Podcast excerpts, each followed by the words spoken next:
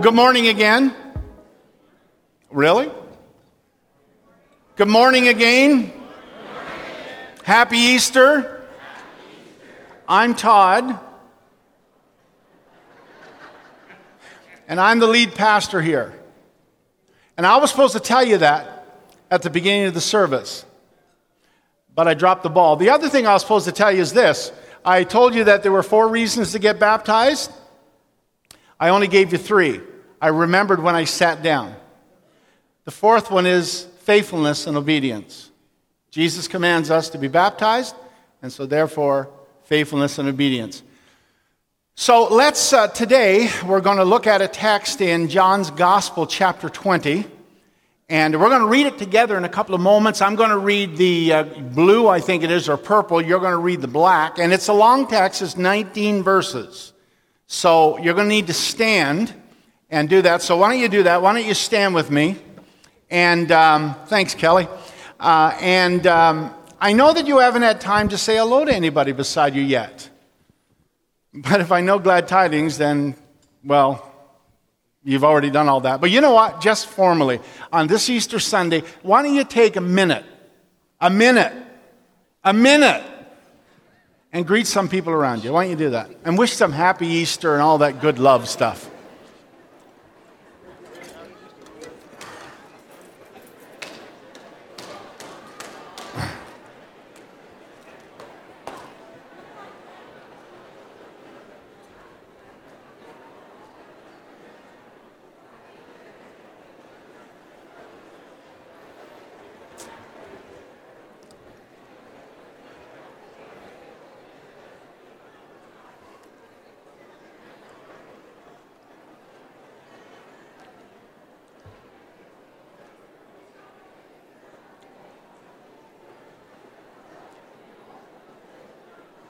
You got 30 seconds.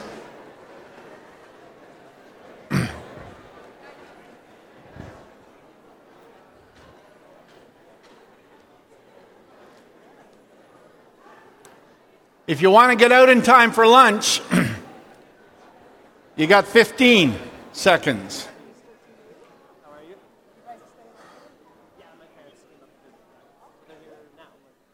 There it is. Hey, we're all back. Excellent. Now, so we want to talk today, and we're going to focus on one of our favorite people in the Bible, and that is Peter. And the reason why we like Peter so much is because we identify with Peter. Peter is one of those people in the Bible that is very, very human, just like us. And so the title of today's message is called Wedged Between the Past and the Future. And this is what the text says in John's Gospel. And after Jesus revealed himself again to the disciples by the Sea of Tiberias, by the way, the Sea of Tiberias is the same as the Sea of Galilee, just another name for it.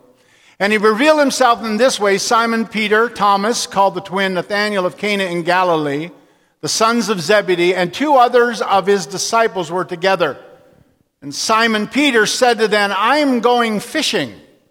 And they said to him, We'll go with you. And they went out and got into the boat, but that night they caught nothing. Just as day was breaking, Jesus stood on the shore, yet the disciples did not know that it was Jesus. Jesus said to them, Children, do you have any fish? They answered him, No. He said to them, Cast the net on the right side of the boat, and you will find some. So they cast it and now they were not able to haul it in because of the quantity of fish. It must be Easter Sunday morning. You're reading really well. And that disciple whom Jesus loved, therefore, said to Peter, It's the Lord. And when Simon Peter heard that it was the Lord, he put on his outer garment, for he was stripped for work, and threw himself into the sea. And the other disciples came into the boat, dragging the net full of fish they were not far from the land, about a hundred yards off. When they got out on land, they saw a charcoal fire in place, with fish laid out on it, and bread. Jesus said to them, Bring some of the fish that you have just caught. So Simon Peter went aboard and hauled the net ashore, full of large fish, a hundred and fifty three of them. And although there were so many, the net was not torn. And Jesus said to them, Come and have breakfast. Now, none of the disciples dared ask him, Who are you? They knew it was the Lord. And Jesus came and took the bread and gave it to them, and so with the fish. And this was now the third time that Jesus was revealed to the disciples after he was raised from the dead. When they had finished breakfast, said to Simon Peter, Simon, son of John, do you love me more than these? He said to him, Yes, Lord, you know that I love you. He said to him, Feed my lambs. He said to him a second time, Simon, son of John, do you love me? He said to him, Yes, Lord, you know that I love you. So he said to him, Tend my sheep. And he said to him a third time, Simon, son of John, do you love me? And Peter was grieved because he said to him the third time, Do you love me? And he said to him, Lord, you know everything. You know that I love you. And Jesus said to him, Feed my sheep. Truly, truly, I say to you, when you were young, you used to dress yourself and walk wherever you wanted. But when you are old, you will stretch out your hands, and another will dress you and carry you where you do not want to go. This he said to show by what kind of death he was to glorify God. And after saying this, he said to him, Follow me. Well done.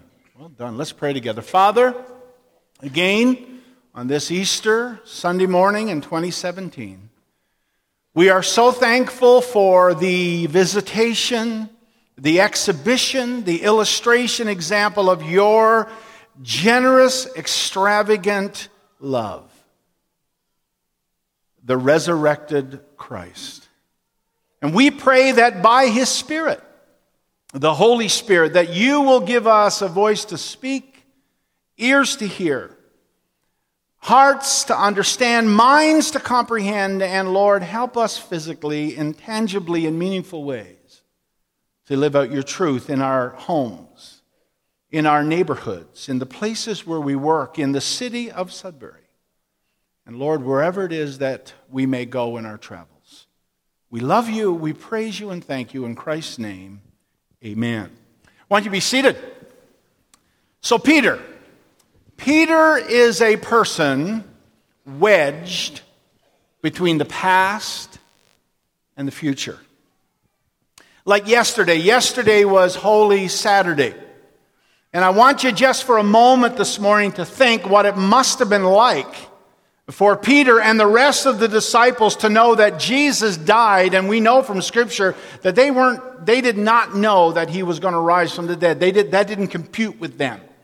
So you can imagine yesterday for the disciples and long into last night and early this morning, it must have been a long 24 hours for Peter and for the disciples. Now, in our text, this is Jesus' third appearance to Peter and the disciples, but between the last appearance and this appearance, a lot of time has passed. But how much time? Well, enough time that Peter is filled with uncertainty. He doesn't know what to do. And of course, with the, the uncertainty comes disequilibrium that Peter is unbalanced, and as a result of that, he is stuck. Not unlike me and you, when we find ourselves in the wake of a crisis, and there is a waiting period, a period of uncertainty. For example, when we follow a significant death or a job loss and no hope of employment on the future or on the horizon, or after a divorce or the loss of a relationship, the time after that diagnosis or that financial crisis or the empty nest or graduating from university and college without any prospects of getting a job or after the thing that we wish would have never happened. and the despair, and the guilt, the crisis, the tragedy, and disaster. It will do those things to us. It's as if all of the supports have been pulled out from under us and there is nothing secure to hold on to. Nothing is firm. And when we are stuck between the past and the future, time and life marches on, but somehow we can't seem to move with it. And so we are wedged, stuck between the past and the future. We might also call this the present. Now, this is where Peter is particularly. He is wedged between the past and the future. And he doesn't know what to do. Uh, should we move forward, but to where and how? Or should we go back? And if you are, or if you have ever been in a predicament like that, then thankfully God doesn't leave us there. When we are stuck, most of us, or many of us, we don't let go of the past easily. We don't let go of the familiar very easily either. And our tendency in times when we are wedged, when we are stuck between the past and the future, like Peter is, the tendency is to look back and to go back. Now, what's interesting in the Bible, the, in both Testaments, the Old and the New, it talks about this. The Bible tells us in Genesis chapter 19, verse 26, the story of Lot and his family leaving Sodom. And the Bible tells us that the angel said to them, Do not look back, just go. Don't look back. But the record tells us that Lot's wife looked back and she became a pillar of salt. And in Luke's gospel in the New Testament, Jesus says these words. It's the second shortest verse in the Bible. He says, Remember Lot's wife. And then we come to the people of Israel in the book of Genesis as they've come out of Egypt, and every time they hit a, bump, every time they experienced some sort of hardship, every time they had some sort of crisis, the first thing they wanted to do is they wanted to go back to Egypt, even though it was a place where they were slaves. And then Jesus says these words in the New Testament, in the Gospels. He says that no one who puts his hand to the plow and looks back is fit for the kingdom of God. And then, of course, Paul says in the book of Philippians, one thing I do, forgetting what lies behind and straining forward to what lies ahead, I press on toward the goal for the prize of the upward call of God in Jesus Christ. And the reason why these texts exist because looking back is problematic. And this then brings us to Peter. To Peter. Peter is the one person after the resurrection of Jesus that's not sorted out. And Peter's tendency and automatic default position is to go back to his former livelihood. And so he does. He went back. He went back home. He went back to the old place, the Sea of Tiberias or Galilee, a place that he knew. He went back with his old friends. And in old places, with old friends, to his old ways, to what was familiar, to what he used to be successful at fishing. Now, there's a couple of observations that we need to make here, and the first one is this is the observation of influence. Now, Peter is still a leader. So Peter says, Hey, I'm going out fishing. And the rest of them just say, Okay, we'll come along with you. And the point here is simply this part of the problem with going back is that when we go back, usually there's some people who follow us. Matter of fact, whether we go backwards or we go frontwards, the reality is that there's always people that are going to follow us, or there are people that we're going to take with us. Now, the second observation is fishing in the dark. Now, I want you to pause for a moment and just think about that. Now, I could be missing something here But does fishing in the dark make sense? Now, I've heard, I've heard that people fish in the dark and they usually use a, a high powered light, a flashlight, and apparently I'm told, I've never done this, that the fish are attracted by the light. Now, I'm sure that the disciples would have had some torch out in the middle of the Sea of Galilee when it's pitch dark. Did you hear about the two guys who were out fishing? And they were fishing a whole long time, and um, they never caught anything. So finally, one guy opens up his pack and pulls out a stick of dynamite, lights the stick of dynamite, throws it in the water, boom, and all these fish come floating to the surface. And the guy, the, his friend says, Man, you can't do that. That's illegal. Guy opens up his pack again, pulls out a stick of dynamite, lights it, throws it to the guy, and says, Now, are you going to talk or are you going to fish? But fishing in the dark, really? Now, I would think, I would think that if you're fishing in the dark, that means either you don't want to be seen, you don't want to be caught at what you're doing, or you're doing something, or you're doing something illegal.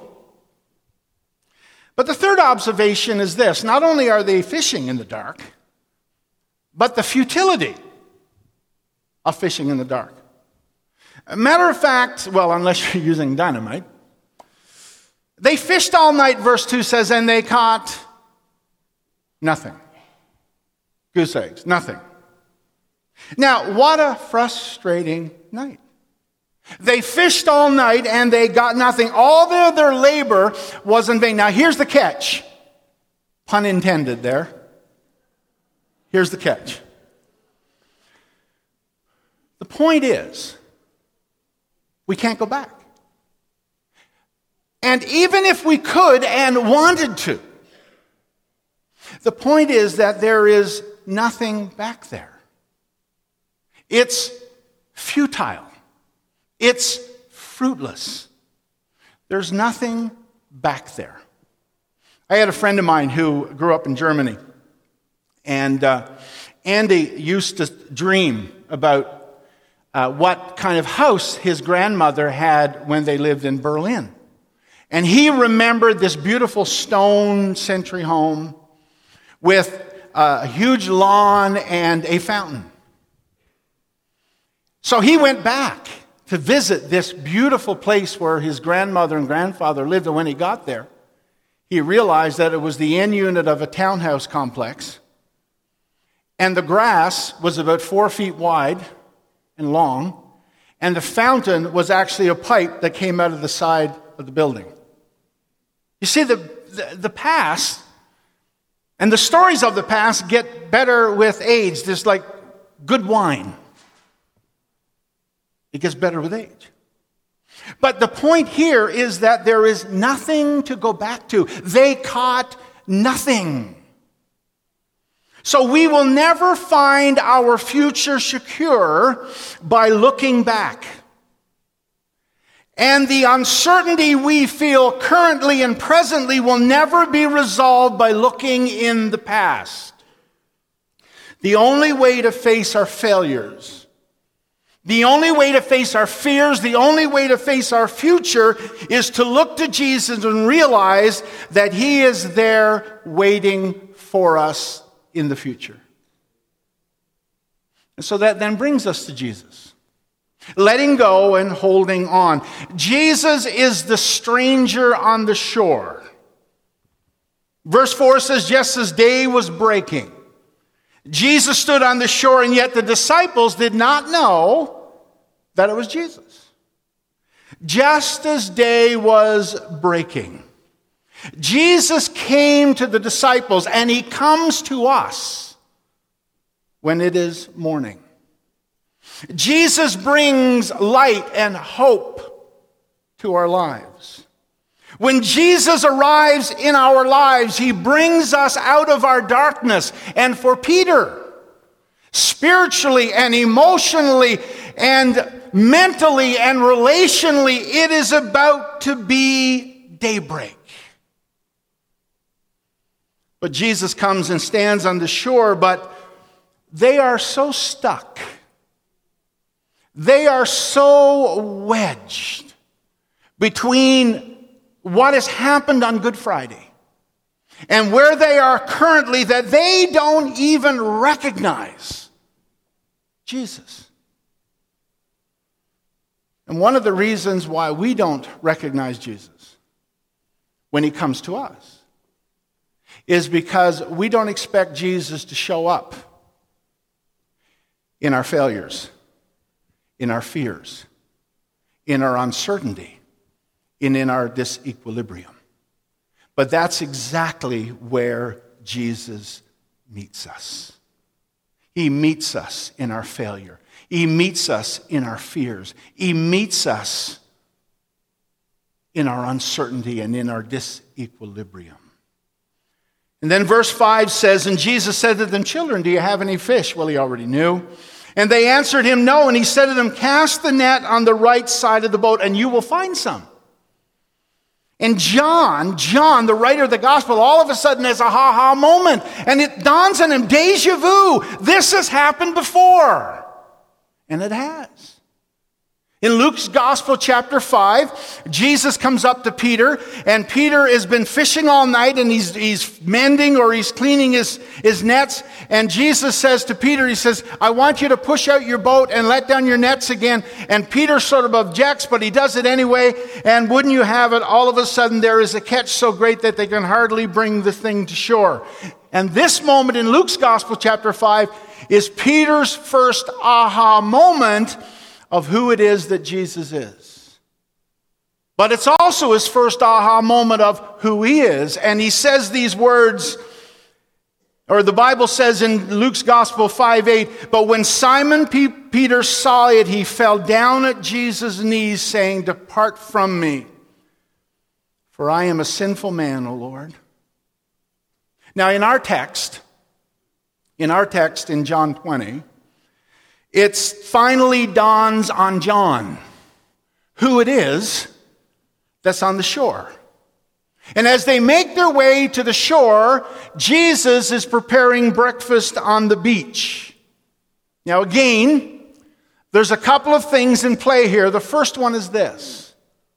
The first one Verse 9 says, When they got on land, they saw a charcoal fire in place with fish laid out on it and bread.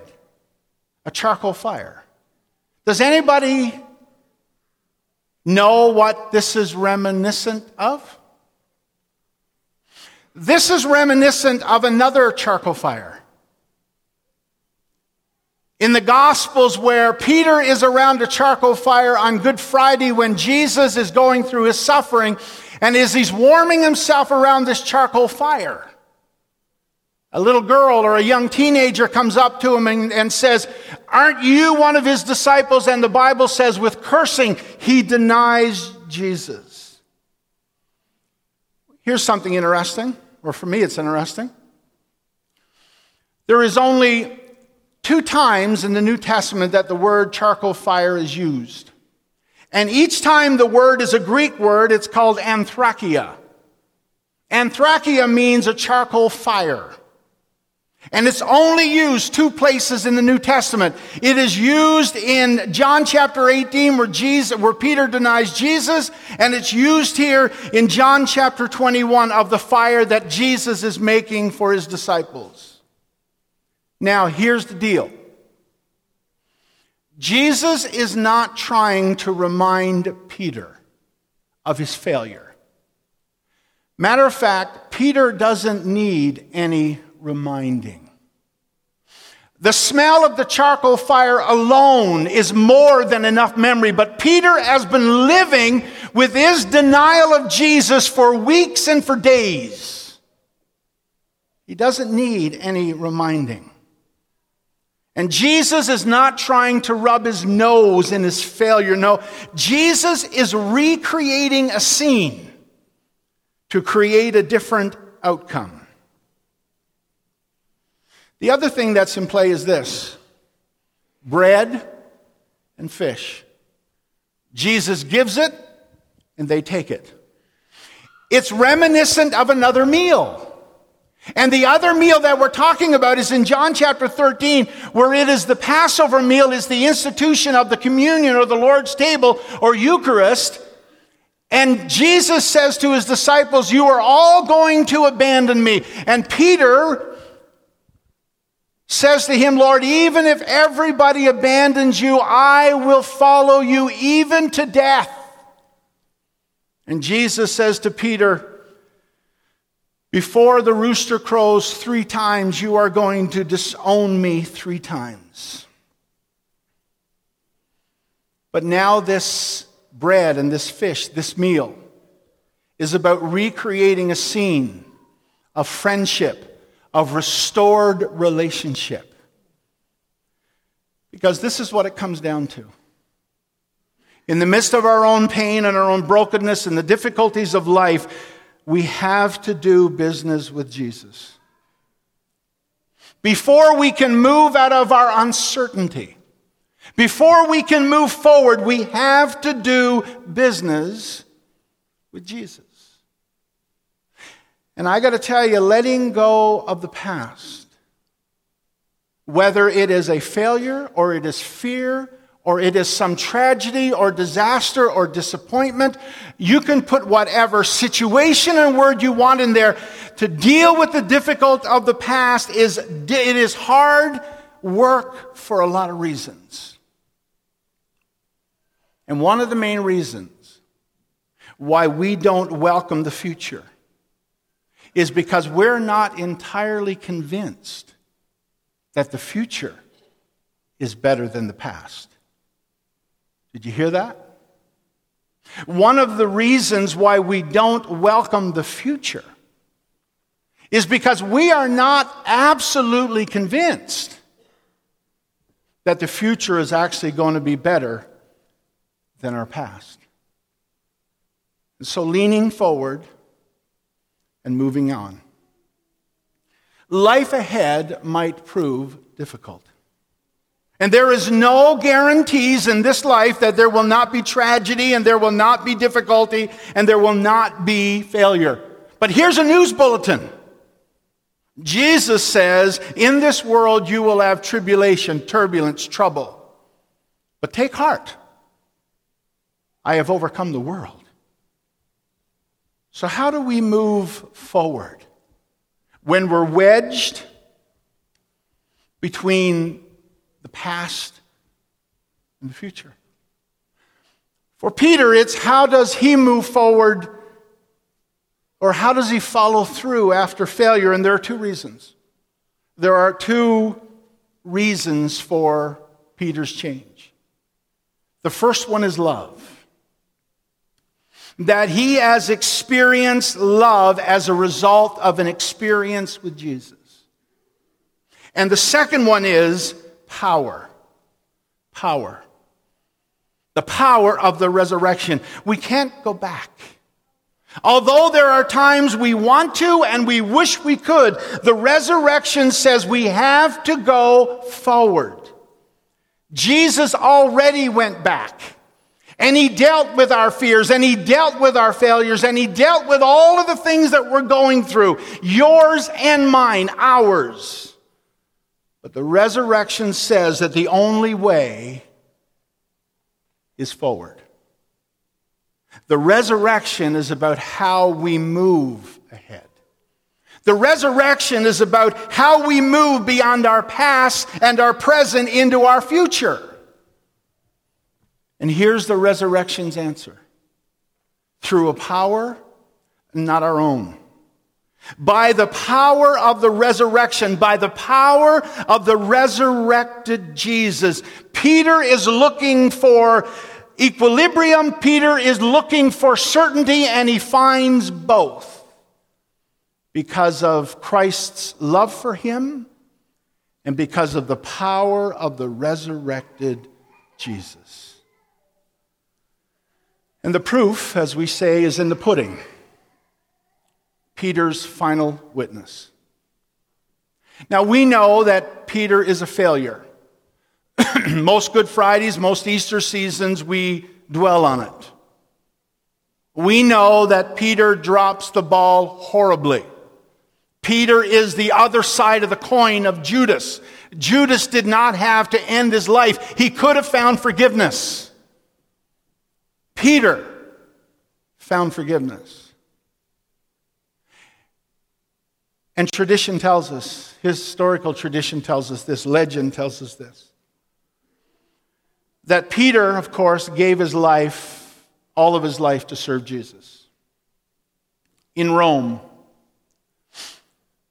they tell us that Peter's family, particularly Peter's wife, was crucified because she was a Christ follower.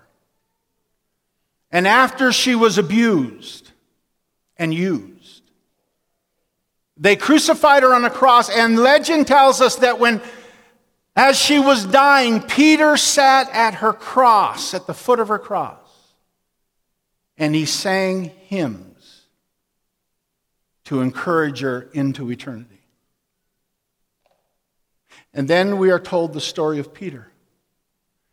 When Peter's turn came to be crucified, he said, I am not worthy to be crucified the way that my Savior was crucified. And history tells us that Peter, when he was crucified, they crucified him upside down. And he suffered his way into the very real presence of God. Ladies and gentlemen, brothers and sisters, friends, remember, God is a redeemer, and the resurrection is proof of it. That means that, among other things, that no facet of our life and experience is wasted. God can use both our strengths and our weaknesses our victories and our defeats, our trophies and our scars. God can take our mistakes and our mishaps and use them to lead people who are stuck. That is, people wedged between the past and the future. Out of the bondage of sin into the promise of God, what may appear to us to be jagged shards of bad decisions and deep regret can be in the hands of God centerpieces of resurrection mosaic. That is the wonder of Easter. I want you to close your eyes. I want you to close your eyes. And I'm not going to embarrass you. I'm not going to ask you to raise your hand. I'm not going to ask you to stand. I'm not going to ask you to come forward. But, but, we all know what failure is like. We all know what it is to drop the ball. And sometimes we think that the ball that we've dropped is the crystal one that can never be reclaimed. No, the resurrection proves otherwise.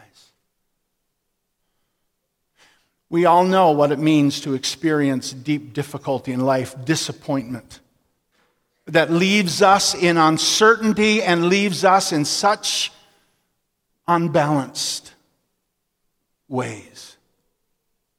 We all know what it is to fear. We all know what it is to live in the wake of that. But the hope of the resurrection, the hope of Easter is this that you don't have to be wedged between your past and your future. You don't have to live with your regret. You don't have to live with your failure. You don't have to live with the pain. Because the power of the resurrection says otherwise. He who brings life out of death is able to bring new life out of that which has died in you. And this morning, on this Easter Sunday, whether you're in this room or you're watching online, all you have to do is say yes to God's offer of love and forgiveness. That's all you got to do. That's all you got to do is say yes. And between you and the Holy Spirit and a bunch of rest of us, we'll work the rest out.